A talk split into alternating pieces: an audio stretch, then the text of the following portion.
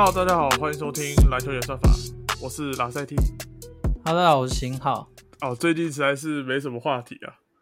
对吧、我们篮球演算法都快算不出什么东西了。都已经快变篮球没办法。哦，最近真的是篮球沙漠。我看那个最近那个缺让他们在打那个联盟，就是看一稍微看一下 highlight，然后就是之前朱莉也看一下，只是就怎么讲？我觉得这种就是秀味十足，但是我觉得篮球还是有一些策略上的攻防，然后双方真的认真在较劲，我觉得还是比较好看。我觉得那个成绩不一样啊。不过我看到崔耀那球，不是把球从别人的胯下丢过去，然后再抛给 Dejounte Murray，然后再抛给 John Collins 那个反手灌篮那一球。对啊，对啊，我就我自己是看的，真的是哇，就是突然对老鹰下个赛季抱有很大的期待。其实本来就很大期待。哎，我问你哦，就是你觉得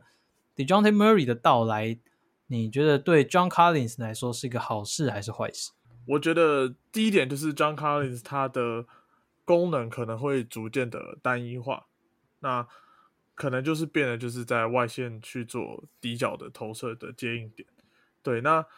那因为 Dejounte Murray 他并不是一个以外线为为擅长的的球员。如果我是以这三个人都在大量长时间在场上的情况下去去做讨论的话，那我觉得空间可能会变得比较拥挤一些。对，但是如果今天是我觉得如果是在讨论缺样没有办法在场上的时候，那个 Dejounte Murray 跟 John Collins 两个人的配合应该会是蛮有威胁性的。那我自己是会觉得说，来季的话，蛮有可能会拆成比较多就两套的挡拆阵容下去打，因为卡佩拉跟 John Collins 在场的话是防守会比较好嘛，就是有两个可以在里面巩固禁区，但是在进攻端上面的话，因为毕竟你的进攻空间拉的比较不开的情况下，就是在 roll in 的要取分上会比较难一些，所以那他们这大多时候可能会让他们错错开一些上场的时间，然后让替补有时候 John Collins 打小球五号。那或者是就去搭配 o 康股这样，那我自己会觉得，因为毕竟 o 康股它的 roll in 目前还没有那么强势，对，所以所以或许在就是缺样跟 Dejounte Murray 这是错开上场时间的同时，他们也都可以一直保有一个很棒的 r o l in 搭档卡佩拉跟 Collins，所以我觉得在挡拆进攻上面的效益应该会蛮大的，对，但是在最佳五人的配合上面，势必是要找到时间去磨合，对吧、但我觉得长久来看的话，算是还是蛮值得期待的，因为。毕竟过往大家都知道，大家球权都集中在那个缺样身上，所以其实一到关键时刻，对方的防守针对性，还有或到季后赛，其实都蛮容易被做针对的，对吧、那现在 Dejounte Murray 过来，势必可以为他们的战术增加不同的变化。现在就看那个 McMillan 教练可以再玩出什么玩出什么花样。那这样的话，我可以说就是你的想法跟我算是比较接近的嘛。整体的感觉，整体阵容是升级，但是不知道他在场上的配合度会是怎么样。对啊，只是我觉得磨合的速度会蛮关键的，因为其实现在东区的战力，我觉得普遍来说算蛮不错的。那如果在例行赛没办法抢到前四种子的话，说实话，老鹰要突破第一轮也没有那么稳。就是如果他是下位种子，要打到公路啊、塞尔提克、可能热火、七欧人这些球队啊，现在还有篮网不知道怎么样，所以我觉得这就会蛮考验，就是老鹰队的磨合速度，还有当然还有健康层面。过去我觉得老鹰是愿意极力培养他的、但是我我其实对于他现在的的一个定位，个人是觉得替他感到有点危机，尤其是他在这个二十四岁的年纪，那那他一直离这个全明星感觉好像还是一大段距离的情况下，呃，我不知道下个赛季老鹰给他在进攻端的定位会是什么。对我我我蛮赞同，就是说他在这个团队跟防守上面，我认为他是一个愿意去牺牲的一个球员，对，但是球员还是必须要顾及他自己的现实层面。我个人也不希望卡里斯离开，因为他他一离开，我我不认为这个时间点老鹰有机会换到一个等价，就是相同价值的球员回来帮助这个团队。呃，所以我个人还是希望卡里斯留队，我也认为他会留队，只是说在如果在进攻的这个机会上面来的越来越少，就是球权越来越少的时候。就是你很难预估一个球员他未来的走向，对吧、啊？总之老老鹰的部分，其实现在连能聊的也差不多这样了。开季之后还会再为大家做更进一步的解析。没错，好，那我们来回顾一下这个礼拜发生的一些 NBA 的简单的一些消息好了。第一个的话是非常非常重磅的签约，就是 Bo Cruz 决定要去 Raptors 了。完全不知道要说什么的一笔签约。那玩笑讲完之后，我们来认真谈论一个话题，就是说这礼拜有个新闻，就是 Draymond Green 希望勇士这边是用顶薪来续约他嘛，但是目前看起来勇士这边是并不愿意以这样的价码去续约 Draymond Green。那星耀你这边你觉得 Green 他有符合这样的这样的身价吗？还是你觉得勇士他大概的操作应该未来的操作应该要往哪个方向在走？就其实，其实他这边的那个 max contract extension，他的意思是说，他可以拿到了最大程度的续约，所以其实离顶薪还是有点差距的。对，这边还是要再再修正一下。不过，不过他能不能够得到这个这个程度的薪水，其实还是蛮多人会去讨论的，因为他毕竟可一年还是非常大的薪资。那在这是勇士队现在薪资其实已经有点危机的情况下，是是就是有点难负荷得了的。尤其是他们再来还要面临到的是 Andrew Wiggins 的续约，然后加上那个 Jordan Po 的续约。对，那这样子的话会变成说，这为什么会被大家一直拿出来争论的一个点？但是我会觉得 Draymond Green 他其实他的生涯已经充满了荣誉了，他已经拥有个人荣誉也有了，然后那个团队荣誉也有。那在这样情况下，我觉得他要去征求，就是要去他要去争取更大的、更大的薪水、更更好的待遇，我觉得无可厚非啊。所以我自己是支持他去做这样的举动。那就看勇士这边，他们势必要做出点取舍嘛。究竟是要保保留他们的元老呢，还是要就是另寻另另另寻其他人？因为说实在，他他虽然真的很重要，他在攻防两端是很难去取代的，对，但是。毕竟薪资的这个结构就是设计来这样的嘛，就是你本来就你你要抢，你就得付出薪薪薪资上的代价，对，所以这就看勇士球员怎么去抉择。其实 Draymond Green 他今年是合约年，那明年的话是球员选项，所以今年有机会是他待在勇士的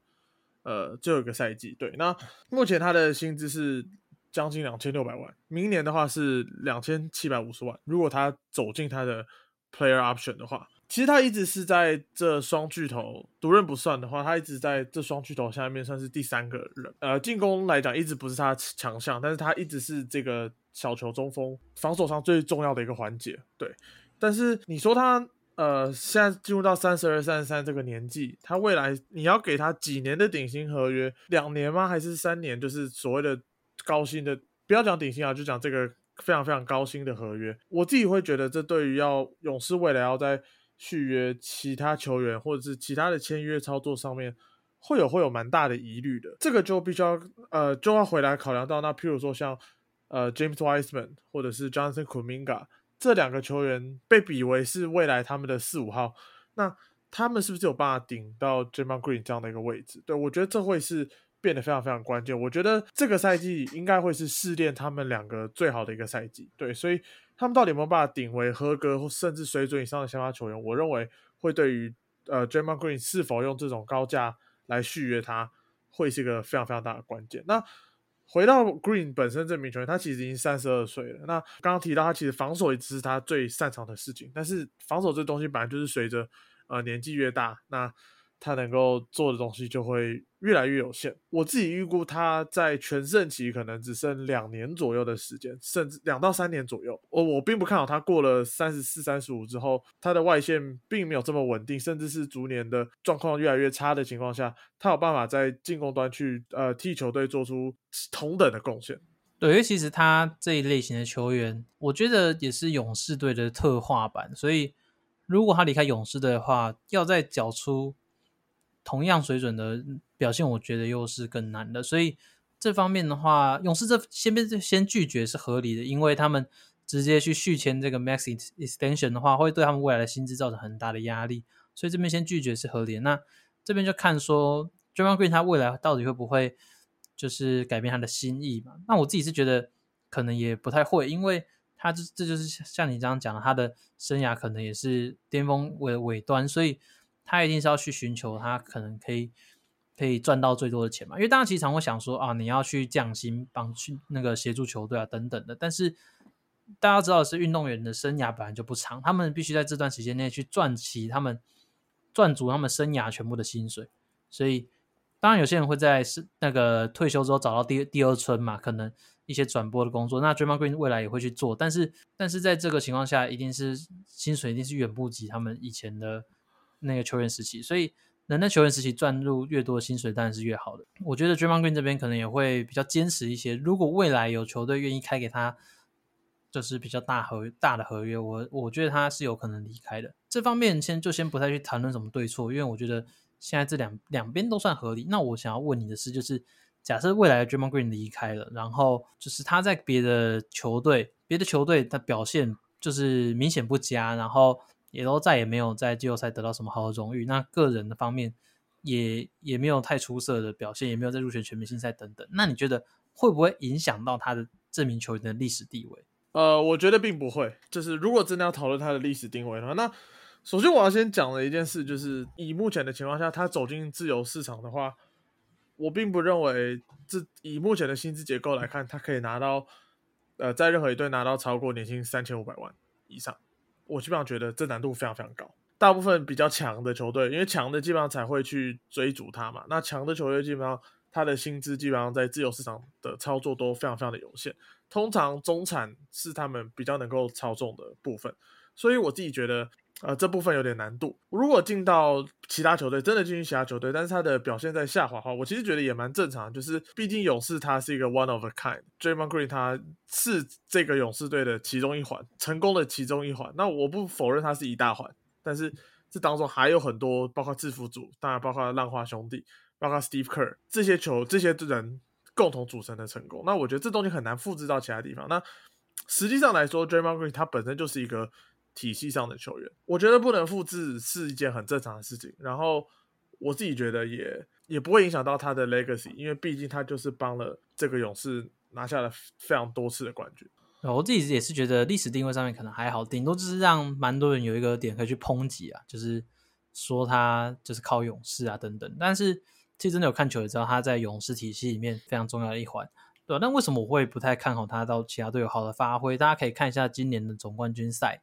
就是当塞尔提克他们的策略是采取成队防守 Stephen Curry 的时候，其实 Draymond Green 就面临到很大考验，因为当没有人去加在外围夹击 Curry，让他有一个可能一个短挡拆，然后多打扫的机会的时候，他的他的组织能力就会受到很大的限制，在他的进攻手段不够多元，就是外线能力也不稳定的情况下。如果他的控球后卫啊，然后外围的射手不是一个有很大持球吸引力或无球吸引力的球员，那 Draymond Green 他的进攻端的价值会降低非常非常多。那在现在的 NBA 当中的话，当你的就是禁区球员就是才是一个几乎没有进攻能力的时候，会会变得蛮蛮吃力的。对，那他这样的话，变成说他可能一定要打到五号，就是他没办法打四号，因为现在其实四号位。不具外线能力的已经很少，那他一定要打到五号的情况下，他的防守如果未来开始下滑，没办法支撑大量的小球五号的时间，我觉得他这名球员的价值也会就是有点雪崩式的下跌。我自己是觉得他如果最后能够跟勇士瞧到一个合理的价码，然后留下来，会是对两边都最好的选择。当然，如果他能够开到一张大约，他离开我，我是觉得很很正常，对吧？不过说实话，真的有。球队会开到一年三十 million 以上给他吗？我觉得可能也有点难度。像你说的，我觉得因为这两边其实都算是有点轻易的，所以未来可能还是会寻找到一个中间值去续约。我觉得是最有可能的方案。呃，其实我也不觉得勇士会愿意让他离开，对，因为毕竟他，我觉得他对于 Curry 跟 Thompson 这两个默契上的配合，然后他对于战术的意识，那在这个勇士团队，甚至是体系后备的部分。我觉得在这个勇士团队基本上是难以去去找人替代的。对，虽然可能年轻，我刚刚提到的几个年轻球员是有机会去顶到他的上场时间的，但是整体的价值，我认为也不能就单照那个场上的数据去去去衡量他。对，所以我自己也觉得，可能用一个比较合理的价码续约会是一个比较好的。那整体而言，他要走进自由市场，我也是不太乐观。那呃，勇士他们今年夏天就下一个夏天，明年夏天。包括还有 Andrew Wiggins 的这个这个合约的到期，那他相对来讲就是比 Draymond Green 还要年轻个五岁的球员嘛，那相信他也是一个勇士会想要愿意保留的一个侧翼战力吧。我想这个绝对是呃非常非常非常合理的。对，所以这些球员既然都面临到了换约的的时候，我自己觉得勇士这边可能要再衡量一下，就是在取舍的一个部分。对啊，那那如果是你好了，你必须要在 Draymond Green，然后 Jordan Po 还有 Andrew Wiggins 这三个人之中选择放弃的一个人，你会选择是谁？放弃的话，我绝对是放弃 Jordan Po。对，这个对我来讲是个 easy choice。那你呢？其实跟我一样，我自己会选择 Jordan Po。当然是，我觉得一方面还是因为他现在毕竟也还年轻嘛，然后他能他证明的东西目前。也还不够多。那如果未来他们又打了一季，说不定他下一季有什么突破性的成长，大家的答案可能会不一样。那我觉得现在的话，对于重要程度来讲，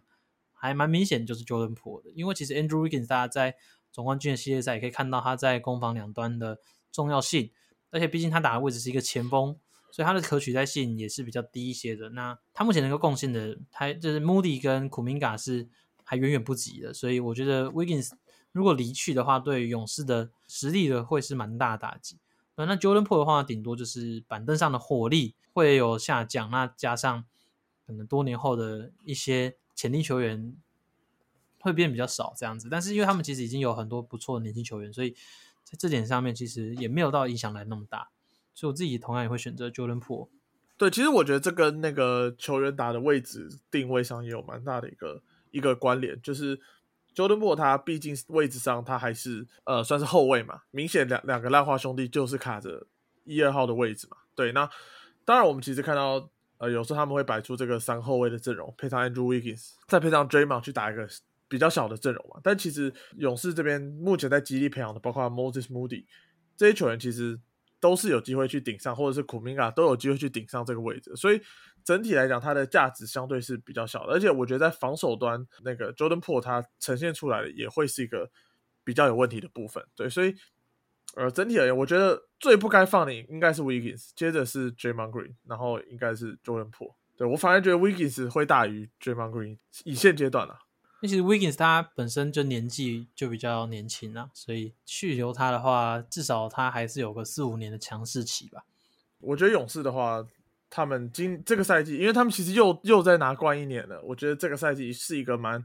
蛮值得观察的一年。因为其实我觉得 Curry 他，我不知道他什么时候会老化，因为他现在三十四五岁嘛。那关键点还会是他们这三个要极力培养的的年轻人，我觉得这这这这三四个球员会是未来的关键。那这时候 Curry 大概角色会是如何？到甚至到他他这个。这个延长续约的后两年，他角色会是如何？我觉得这都是一个我们未来可以去去期待的一个部分。我觉得明年就下个赛季应该就是勇士的最后一次完全体了，所以他们如果想要再拼短期内要再拼个冠军，明年就是最好机会。那过了明年之后，他们势必会流失一些球员。那我觉得他们未来如果真的要再夺冠的话，可能就要期待这几个年轻人，比如说库明嘎长成类似可外 Leonard，就是有点类似像当初马刺后来在。后来再次夺冠的那时候，就是三老已经退居二线。那时候可外已经其实也没有，那时候三老也有一定的贡献。那我相信到时候 Curry 在在可能三十五那三十五三六那时候，应该还是都可以有发挥不错的发挥。对，那一直到那时候他的外线，我相信就是毕竟射手这种东西，你也很少看到那些真的很准的射手晚年变得很逊。他们通常都是可能在移动力上面防守开始被打点。或者是体力下滑等等，但是他们通常都还是算蛮准的，所以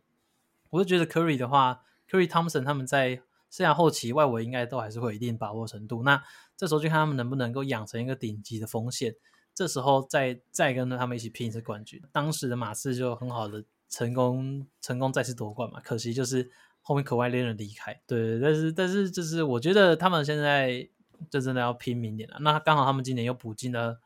D i v i s i o n 跟 Jamichael Green 嘛，我觉得都算是不错的补强，所以来季勇士还是会蛮强大的。好，那我们大概勇士的部分大概讲到这边。其实刚刚提到那个射手，他们越老可能准度是不会下降的。其实我们看到也有很多很多人是早年是不投三分球的，然后在最近这几年是疯狂投三分球的。所以于是呢，其实我这礼拜有抓了一些数据出来，然后想让。星号猜猜看这些球员是是哪些？那球迷也可以一起跟我们一起猜猜看这些球员是谁。那我这些数据是从那个 StatMuse 上面看到的，所以大家就参考一下。第一个就是延续刚刚那个话题，就是呃，这是一个热身题，很简单的题目，就是有一个球员前八个赛季只有投进三颗三分球，但最近六个赛季投了非常非常多三分球。那让让你猜两个，第一就是这个球员是谁，第二就是他最近六个赛季投了几颗三分球。那一个一个球员，我会马上想到是 Brook Lopez。答对了，答对。对对，因为他他剩下前几个后期真是相差太大。我还记得之前那个时候，那个时候他在那边打打还在篮网打中锋的时候，那时候我记得 Charles Barkley 还是 O'Neal 他们都会讲说什么 Brook Lopez 才是现在联盟中唯一的正统中锋，就打法很传统，会在那边低位低位磨进去之后一个漂亮的转身 hook shot 之类，然后他也是篮网队史的得分王。对，大家可能不知道，但是他确实是篮网队史的得分王。没错，没错。对，但是他近年到去到公路之后等等，你看可以看到他就是为了配合亚尼斯，他其实越打越外围，然后在三分线也投的很准。虽然现在近几个赛季比较不稳定了，不过就是也是属于有外线能力的一名中锋。那他投进了几颗？你说六个赛季加起来投进几颗？对，最近六个赛季。那我猜可能有个快四百颗吧。他总共投进了六百四十九颗。哇塞，简直不敢相信！对，那其实其实 Lopez 他在篮网的最后一两个赛季的时候就已经开始慢慢往外围的发展了。那确实，他真的是从最传统的中锋变成延伸五号的先驱者，所以非常非常特别的一名球员。我觉得，我觉得能够为了那个 NBA 目前的比赛而改变，你就可以看到这个球员他有机会活得比较久。那 Lopez 就是最最标准的一个例子。不错不错，第一题就蛮有趣的。好，那那接着来到了第二题，就是二零一零年开始，就从二零一零年开始计算，呃，先发场次最多的球员，你猜是哪一位球员？先发场次最多的球员，二零一零年开始算，对你也可以讲出前三名，那我等下会公布解答的。二零一零年，我原本有想要猜一名球员叫 P.J. Tucker，他打了非常多，我记得他近年打非常多比赛，但是从二零一零年的话。应该就不会是他，因为他是算是后期才开始又找回他的先发位置。对他前期比较偏浪人，甚至还出国打过一段时间，所以不是 P.J. Tucker，P.J. 不是 P.J. Tucker 的话，打过先发。他这个有个难度点是，你不只要很强，那你还要伤势并没有影响你那么多，你是一个稳定出赛的球员。对，我觉得 LeBron James 这个一定要猜一下了。LeBron James，那当然，那当然，Le LeBron 在第三名。哦，LeBron 在第三名。对，那因为 LeBron 大家也都知道。他也是算蛮健康，不过他这几个近年来这几个赛季，我觉得可能影响了他在这个榜单上面的排名，因为对对对，大家都知道他这几个赛季是比较不健康嘛，不然他生涯前期是基本上没什么太大的伤病。对，所以他算是 LeBron 的话，嗯，他算是小幅输给了前两名这样。那哇，这个真的很难哎，嗯，我可以可以要点提示吗？他们是有入选过全明星赛的球员？哦，这两名球员都有，这两名球员都有入选过全明星赛，其中一名有拿过 MVP。有拿过 MVP 是 Russell Westbrook，哎，答对了，Russell Westbrook 在第二名的位置。那不知道是八百九十四场，那 Russell Westbrook 是九百三十九场，对，所以说他是第二名呢。哦，那所以我还没猜到第，我还没猜到第一名。第一名哦，我想一下，我现在看一偷看一下我我墙上的海报，因为我墙上的海报有有那个二零一三年明星赛的阵容。那我提醒你，呃，他那个那个海报是东西区都有吗？对啊，东西区都有啊。那我再给你一个提示，这个人是。呃，那个时候是东区的球员，那时候是东区的球员，但是这个上面的东区球员现在几乎都不在联盟了，我的天哪，太悲惨了吧！啊，我想到了啦，Jew Holiday，哦，答错，答错是不是？Jew Holiday，因为这时候 Jew Holiday 在那个七六人有入选过他生涯唯一一次的全明星嘛？我觉得这上面的应该没有，因为这上面还有，等下不可能是 Melo 吧？呃，并不是，你忘了 Melo 到 Melo 这几年都打板凳啊，已经老对啊，对啊。因为这上面就是剩下 Melo 啊、泰森圈的啊、Kevin Garnett 什么 PG 这种受伤很久的，然后还有 Irving 这种不打球的，Luol Den 这种早就不在联盟，Joakim Noah 这样不行，所以代表二零一三年不是二零一三年的阵容，哇，那是就有点难度了。还是又是 Brook Lopez？不是不是不是，我说又是 Brook Lopez，怎么砸砸手机。那那我公布解答好了，我相信大家呃听众应该也猜了一轮了。这题的答案其实是出赛九百五十七场先发的 Demar Derozan。哇哦，Demar Derozan，哇，这个真的是出乎意料又不出乎意料的答案。The marvelous, the chosen。对，Derozan 是这十年、这十几、十二年来当中先发场次最多的球员。其实我觉得某种程度上也表示出了这名球员他在出赛场次是非常非常稳定，甚至是在贡献上面也非常非常稳定。其实今年他还入选了。那个第二队嘛。对，那那提到 DeRozan，那我来问一下新浩，你觉得下个赛季公牛队的表现跟他个人的表现会大概在哪一个位置？其实这个蛮，我觉得这个问题蛮值得大家去思考，因为其实蛮蛮多赛季都会有这种单一赛季爆发，然后让就是他会在大家的心目中的地位会提升很多的球员。对，但是他们能不能够维持这样的表现下去，我觉得都蛮值得关注的。因为他其实 DeRozan 他在这个赛季场均二十八分过后，他其实前面几个赛季都是场均，前面四个四五个赛季都是场均差不多二十一、二十二分的。对，那上次场均二十七点三分，要追溯到二零一六一七赛季。对，那他也是他上一次的生涯年。对，所以我会觉得，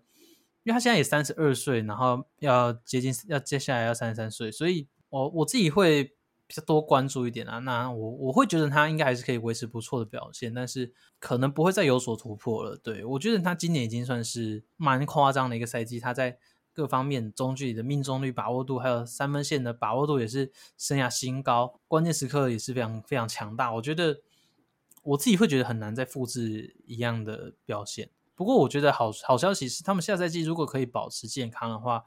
团队战力应该还是应该会会好上蛮多的。因为其实今年包含像 Caruso 还有 Lonzo Ball 后面都受到伤势所扰，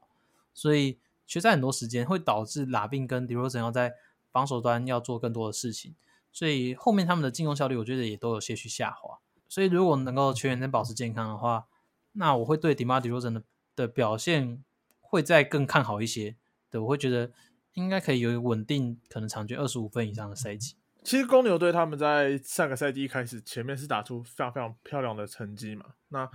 后来在那个 Patrick Williams 倒下之后，然后他们在禁区一直缺乏好的护框的内线。禁区防守比较薄弱的情况下，在赛季的后段表现的不是那么的好。那遇到公路也是，只是基本上是难以阻挡 Yanis 的情况嘛。那其实新的新的赛季，我觉得 DeRozan 他个人的成绩，我自己是觉得蛮有机会再复制到上个赛季。我我也赞成不会更好，但是我其实觉得是有机会复制到到到到这个赛季的。对，那那其实他他在呃外围持球手的帮助，我自己是觉得蛮多的。那其实。公牛在这个后卫阵容相当齐全的情况下，我觉得这对于 DeRozan 他在接应他的 mid range，他他他的发挥空间来讲，我自己是觉得蛮够的。那再加上新赛季其实他们补强了，包括 Under Drummond，然后也续约了这个 Derrick Jones Jr. 的情况下，还有再加上 Patrick Williams，他呃明年应该是健康回归，所以其实我觉得他们的战力其实是相当的够的。对，那得分上面，包括他自己再加上 Zach Lavine，看起来上个赛季他们的进攻模式。是呈现了一个相当相当漂亮的情况下，因为两个人都没有一个互斥的情况下，两个人都缴出了相当漂亮的成绩单。对，那再加上 Lonzo 啊，Caruso 这样后场的大手球员回归，我其实觉得新赛季的公牛是有机会再冲到呃东区前五的位置。我觉得他们是有机会真的例行赛打出很好的球、很好的战绩啊，因为毕竟今年就证明过了嘛。只要他们能够维持健康的话，我自己是会觉得他们还是蛮强大的一个角逐者。对，但是就是外围那几个锁不能再倒啊，因为他们比较薄弱，真的还是前场跟中锋的部分，所以我会觉得后后场的健康程度还是很大，很就是很大幅度的决定了这支球队未来的走向。对，不过我自己还是蛮喜欢这支球队的，然后他们今年又把重要球员续留下来，所以明年的话，应该还是会再多关注一下。对，因为其实我有发现，我们在公牛队在这个 p o c k e t 上面好像谈论的没有那么多，所以特别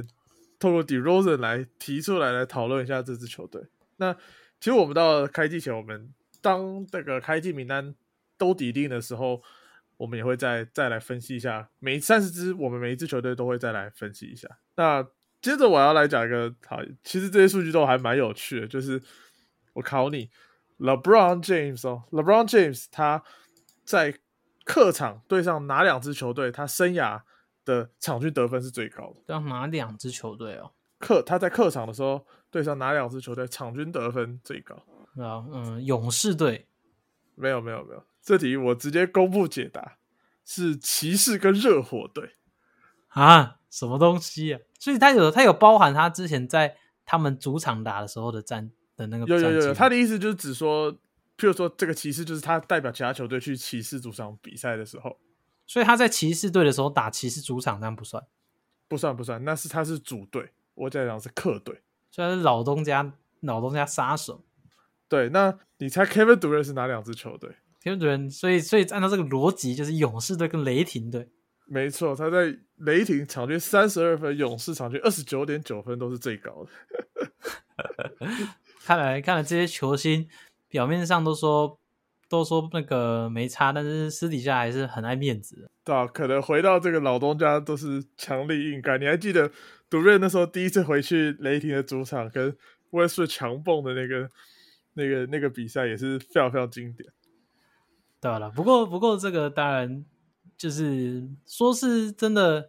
认真一点当然有啊，但是应该有一部分也是一些巧合啊，因为毕竟他们在去那支球队之前打的场次应该也算吧，就是赌任在去勇士之前，他打的勇士的场次应该也都算在这个里面。哦、那我记得他的对对对对生涯新高就是面对勇士攻下的的五十四分，就是对上勇士当时的勇士。对，对所以对对对对对吧？那我我其实其实大家说出来可能有点意外，就是赌任的生涯新高竟然只有五十四，就是感觉没有那么高。其实像那个谁，Devin Booker 都来到七十分吧，但其实球队那时候是没有赢球的。对，所以我想特别提这个，是因为我觉得独任他就是他其实是一个比较喜欢省力打球的人，所以他也不是那种会，你知道，你如果一直追求新高，就是譬如说你已经拿到四十五分、四十六分，你还要一直强行的拿球，那对面一定是技术包夹、技术各种防守策略，让你把球分给其他呃状况没有那么好的球员。对，那我觉得独任就是会比较像是会愿意分球的那种球员，所以他反而要再拿到这个六十分以上，对他来讲难度是比较高，因为他的打球的方式就不是那样子。对，那我这是我个人的对独任的看法，所以我自己觉得，感觉他要再破这个六十分以上，好像我就觉得不太可能。而且而且另外一个角度来看是，他他的生涯都是有 All Star Teammates，就是除了一开始刚新秀赛季过后，他其实后面 Westbrook 打起来之后，他其实到现在后面都是一直有那个全明星等级的的队友在，所以这会代表说他他其实不太需要他一个人去攻下大量的分数，所以有可能是他导致他生涯最高纪录的得分的偏低的原因。好，那嗯，因为其实最近新闻并不多嘛，那我我想要讨论到我们这个主题，就是呃，近期的话，呃，在月初的时候，其实这我们没有讨论到这件事情是，呃，Damian Lillard 还是选择跟这个拓荒者队呃续约了两年的一个顶薪的合约，那那确保其实未来他的整个生涯的黄金期，基本上如果拓荒者并不交易他的话，他都会留在这个球队上面。那算是好像是大家意料之中的选择，但其实蛮多人也为 Damian Lillard 感到惋惜，就说你一直在这个波团拓荒者这边是是没有办法拿到冠军的。对，那星耀你怎么看说 Lillard 对于呃拓荒者的忠诚？就是你算是喜欢这样的 move，还是你觉得你希望他到其他队去夺冠打球？怎么讲？身为一个篮球迷，然后不是特不是特别是拓荒者迷的的人，我我其实会希望他去别队，就是就是就球赛的精彩程度啊，然后就是就是联盟顶尖球队的竞争性来看，我会希望他去别他去到别队，然后增强别队战力，让他们可以增强冠军。这样，因为现在拓荒者队你要他们在短短时间内又重回争冠的行列，我觉得有点难度。对，因为他们交易掉 CJ 之后，他们其实还没有找到他们的第二个明星球员。虽然他们交易来了 Jeremy Grant，但是我自己认为他还是比较偏向三四当家类型的球员。今年刚练出来的 Anthony Simons 是有这个机会，但是几率也没有说到非常的高。对，所以他们要走的路还蛮长的。那在这个情况下，拓荒者队可能就是一个战绩不上不下的球队。其实就说说说真的，如果不是对拓荒者有爱的球迷，也不太会去看他们的比赛，所以我就觉得比较比较可惜一点啊，对吧？但是忠诚这件事情，我觉得就是蛮有趣的点啊，就是忠诚这件事情。大家大家在谈论一名球员的时候，他在他就是在他退休谈论这名球员的时候，他其实大家很喜欢去讲这名球员到底有几个冠军啊，然后在季后赛表现怎么样，对，但是。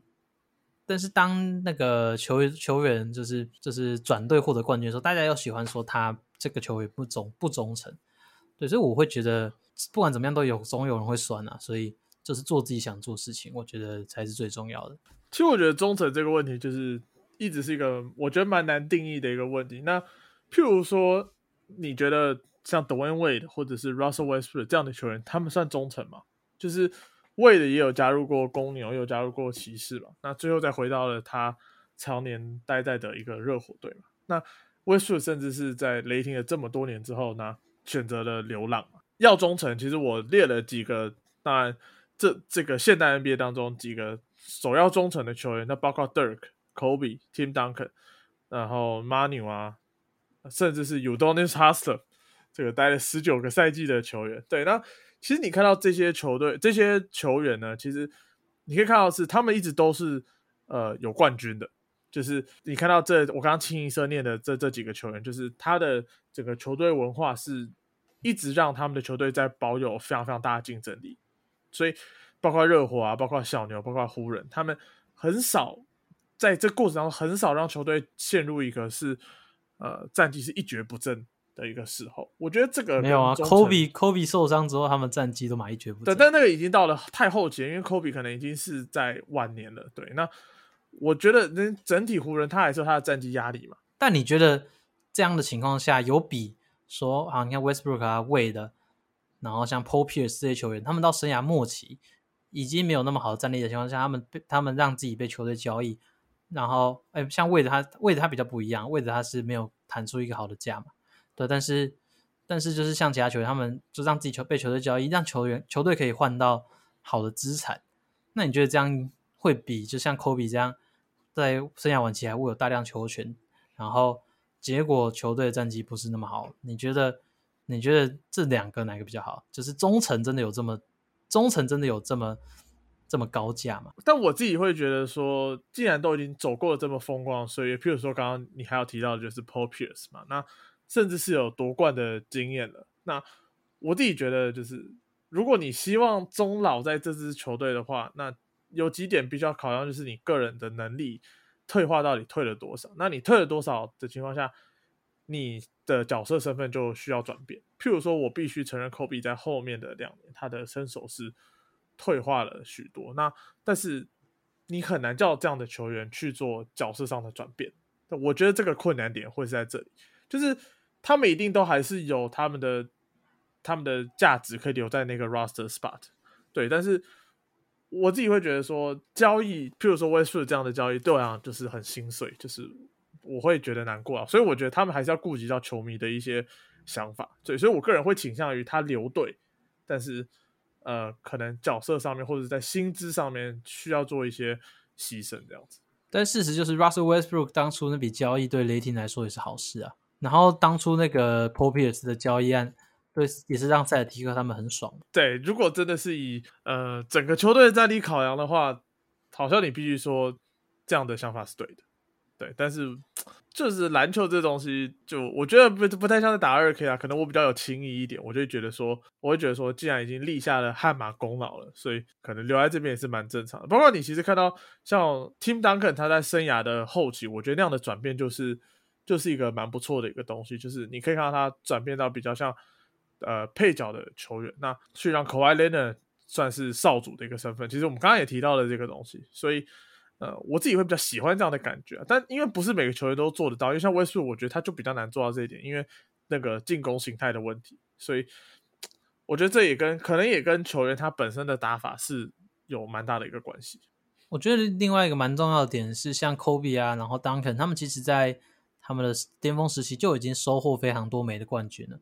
所以那在他们已经有有多枚戒指的情况下，他们在追求冠军这点上面动力就比较低，所以。他们可能会选择留队，但是像是前面提到 Paul Pierce，他就是一冠，然后 Westbrook 啊这类球员，他们是没有冠军，他们是没有冠军的，所以他们会想要到其他球队去追求冠军，我觉得是合理的，对吧？那在这点上面，我觉得就不用去强留他们，然后成全两边，我觉得都是都是不错的选择。那那现在回到 Leader 这边，那就我刚才前面的逻辑来看，他他应该是会正常来说，可能是会属于那种哎想要去别队争冠的那一类人。对，那他选择留在拓荒者，他选择跟这边的球迷、跟这边的球员一起拼斗下去，我觉得也算是难能可贵的一件事情。因为其实当初那个亚尼斯选择留在公路的时候，就是其实也有受到一些调侃，就是但是他最终证明他可以在公路队夺冠，那这这就会是大家称赞他的地方嘛，对吧？所以我觉得 leader 他选择的可能是比较困难那条路，那就算没有收获到冠军，他也收获了人们的尊敬，这样，对吧？就是我觉得到头来就是还是看大家自己各自追求是什么，所以我不太会去批评。每个人的这一块啊，其实续约的呃不包括是 Damian Lillard，包括 Bradley Beal，他也是选择长留华盛顿嘛。那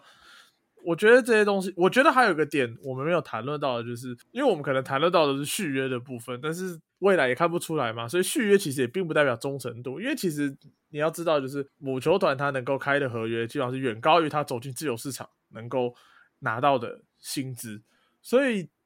他他可以先续约呢，到时候他真的觉得落赛了，他再来喊吹米。Damian l e a d 他价值依然在，或者是 Brad Bradley Beal 他的价值依然在。所以，如果真的要单谈续约这件事情的话，我认为这些球员的呃的经纪公司或者是 whatever 他们给他们意见的人，基本上都是对的，就是他们的决定都是对的，就是先签一个大的。把你的说实话，像像 Westbrook，他当初也是也是雷雷霆的约啊，大家才有这么大张的合约，所以对啊对啊对啊对啊，也所以说不定 Leader 明年就就是说 trade me 也说不定，那我们这边称赞他的忠诚也没什么意义。我自己是我自己真的是觉得忠诚就真的还好，毕竟篮球就是一个秀嘛，然后能够有更高程度的竞技，然后大家去到自己想去的地方打球，我觉得这些都都是合理的选择，就期待。看未来会怎么样发展吧，或者是托王者真的能够找到好的好的球员来搭配他，那我觉得难度是不小。我觉得应该这样讲，忠诚度的门槛有点高。就是刚刚我们看提到，我们刚刚提到这么多充满忠诚的少数几个充满忠诚的球员，然后你看到可能夺冠，甚至是维持他球队强度都是必要条件。再接着加上他可能他的角色有办法去做转换，或者是他对于冠军的要求并不那么高，或者是大城市小城市能够。获得的薪资或者是获得的这个获利都都不一样的情况下，忠诚必被这些东西所考验着。所以，当一个人做出不一样决定的时候，那你不知道他，呃，他背后其实充满着这么这么多的考量，而我们可能最后检讨都只是他忠诚与否。我觉得这对于球员来讲，并不是这么的公平。对啊，对啊，因为这真的像你说的，有非常多层面啊，它包含他可能跟身边的人。的相处啊，然后像是现在 Kevin Durant 这个问题嘛，他究竟跟篮网的人处的怎么样？然后跟管理层、跟老板处的怎么样？其实大家都不清楚，所以他为什么会做出这个全面的决定，也没有人能够真正全面的去了解。我觉得大家，反正大家其实我觉得也不用去，就我虽然说了这么多，但是我也不是说啊批评这些就是错的什么的。反正大家看篮球是一个娱乐嘛，大家就喜欢。随便找地方啊说说嘴，然后嘴嘴炮一下，大家聊个开心，我觉得也反正就是就是也没有什么问题，就是篮球就是这样，大家球员做他想做的事，然后球迷也就是看自己想看的，然后对自己喜欢就是对自己有意见的时候就哇大谈高谈阔论这样，我觉得对吧？反正就是他就是一个大家都能够从中获得价值，从中获得获得开心的事情，所以只要只要不要去就是过于的。偏激，然后去攻击他人，我觉得抱有什么样的想法，我觉得都是没有问题。不过，在凯尔德瑞他现在迟迟没有办法落脚新东家，其实让我们的交易市场是完全停摆，所以我要抨击他一下。其实也还好，前前阵子都前阵子不是有那个吗？那叫什么？德勒布多瓦加盟国王嘛？德勒布多瓦加盟国王，那诺瓦网内也也不是跟那个塞提克签约，呃，现在都有这些都有这些球员的签约，所以不要说都没有球员签约啊，还是有，啊，反正不过我就觉得还好，反正现在我就是当已经没有交易要发生了。因为我觉得现在真的因为这个被卡住的人也还很少。我觉得现在剩下的就在 A 腾那个签约结束之后，我觉得现在剩下的就是就只剩下其他队的某队愿不愿意把自己好的筹码出出去，就只差这个而已。已经很少球员是啊要被交易，但是被这个卡住。我觉得是不太有这样的情况。所以最终就是看究竟 Kevin 会不会被交易，然后会不会被拖到开季呢？那我觉得这些都是我们之后可以再持续关注的。好吧，那我们就。每个礼拜都在期待新赛季的到来，这样一路每个礼拜倒数到我们可以开始看到新赛季为止。现在的话，也应该也都只能采取这种比较轻松的模式。不过我觉得也不差啦，因为 Podcast 毕竟是就是一个我自己觉得相对轻松的一个平台。然后透过这样的方式，让大家可以有一种哎跟我们在聊天、跟我们相处的感觉。我觉得这也是我们一直在持续尝试的。那如果大家有什么意见的话，也都欢迎就是密我们的粉砖。那我们也都会看过每一则讯息。那如果各位的建议，我们就会好好的去消化，之后看看可不可以在接下来急速去进步。所以能够听到这边也是非常感谢大家，就是感谢大家收听这样。所以也呼吁一下大家，如果呃，有什么想听的主题，就是都可以私信我们。反正因为现在我们也极度缺乏主题，所以如果有什么有趣的东西，我们也会拿来这个节目上讨论。这样对吧？现在现在建议我们的话，那个成功率应该是最高的，因为休赛季真的是没什么好讲。等开季之后，我们应该就会蛮多各自想要谈的东西。但现在的话，就真的还好。所以，如果大家如果真有什么提议，我们觉得不错的话，都会拿到节目上面来和大家讨论。好了，我觉得今天差不多就到这边了吧。对啊，那我们今天就差不多到这边啦。那谢谢大家收听，我是拉塞 T，好，我是新浩，大家下一集再见，拜拜，拜拜。